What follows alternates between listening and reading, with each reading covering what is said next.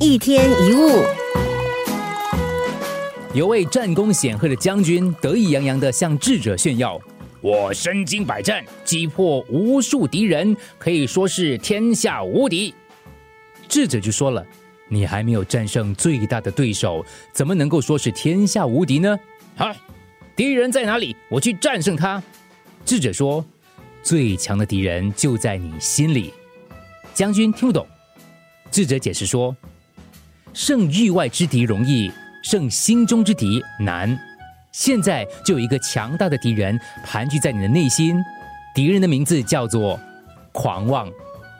当头棒喝之下，将军就顿悟了：人生最大的对手从来不在于外，而在于内。战胜自我才是最大的胜利。将军自认为天下无敌，其实早就已经被骄傲跟狂妄给打败了。而智者慧眼看破，这就是智慧。人生常常遇到类似的情况，乐观跟悲观，积极跟消极，一次次交锋，一次次较量，都是跟自己在竞争。用勤奋战胜代谢，用豁达消除悲观，就是战胜自我的方式。如果心胸狭窄，就把自己逼入孤家寡人的境地；因为如果心胸宽广的话，你就一定不会孤单。如果你心性乐观，就算是处处艰难、步步坎坷，也会对未来充满信心。悲观者呢，则只会在风雨中怨天尤人，不止没有一些些进步，还会留下一路的叹息。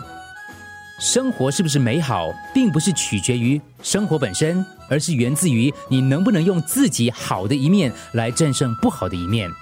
美好的生活都是来自于一个美好的自我，做最好的那个我，过最好的生活，就是最好的人生。一天一物。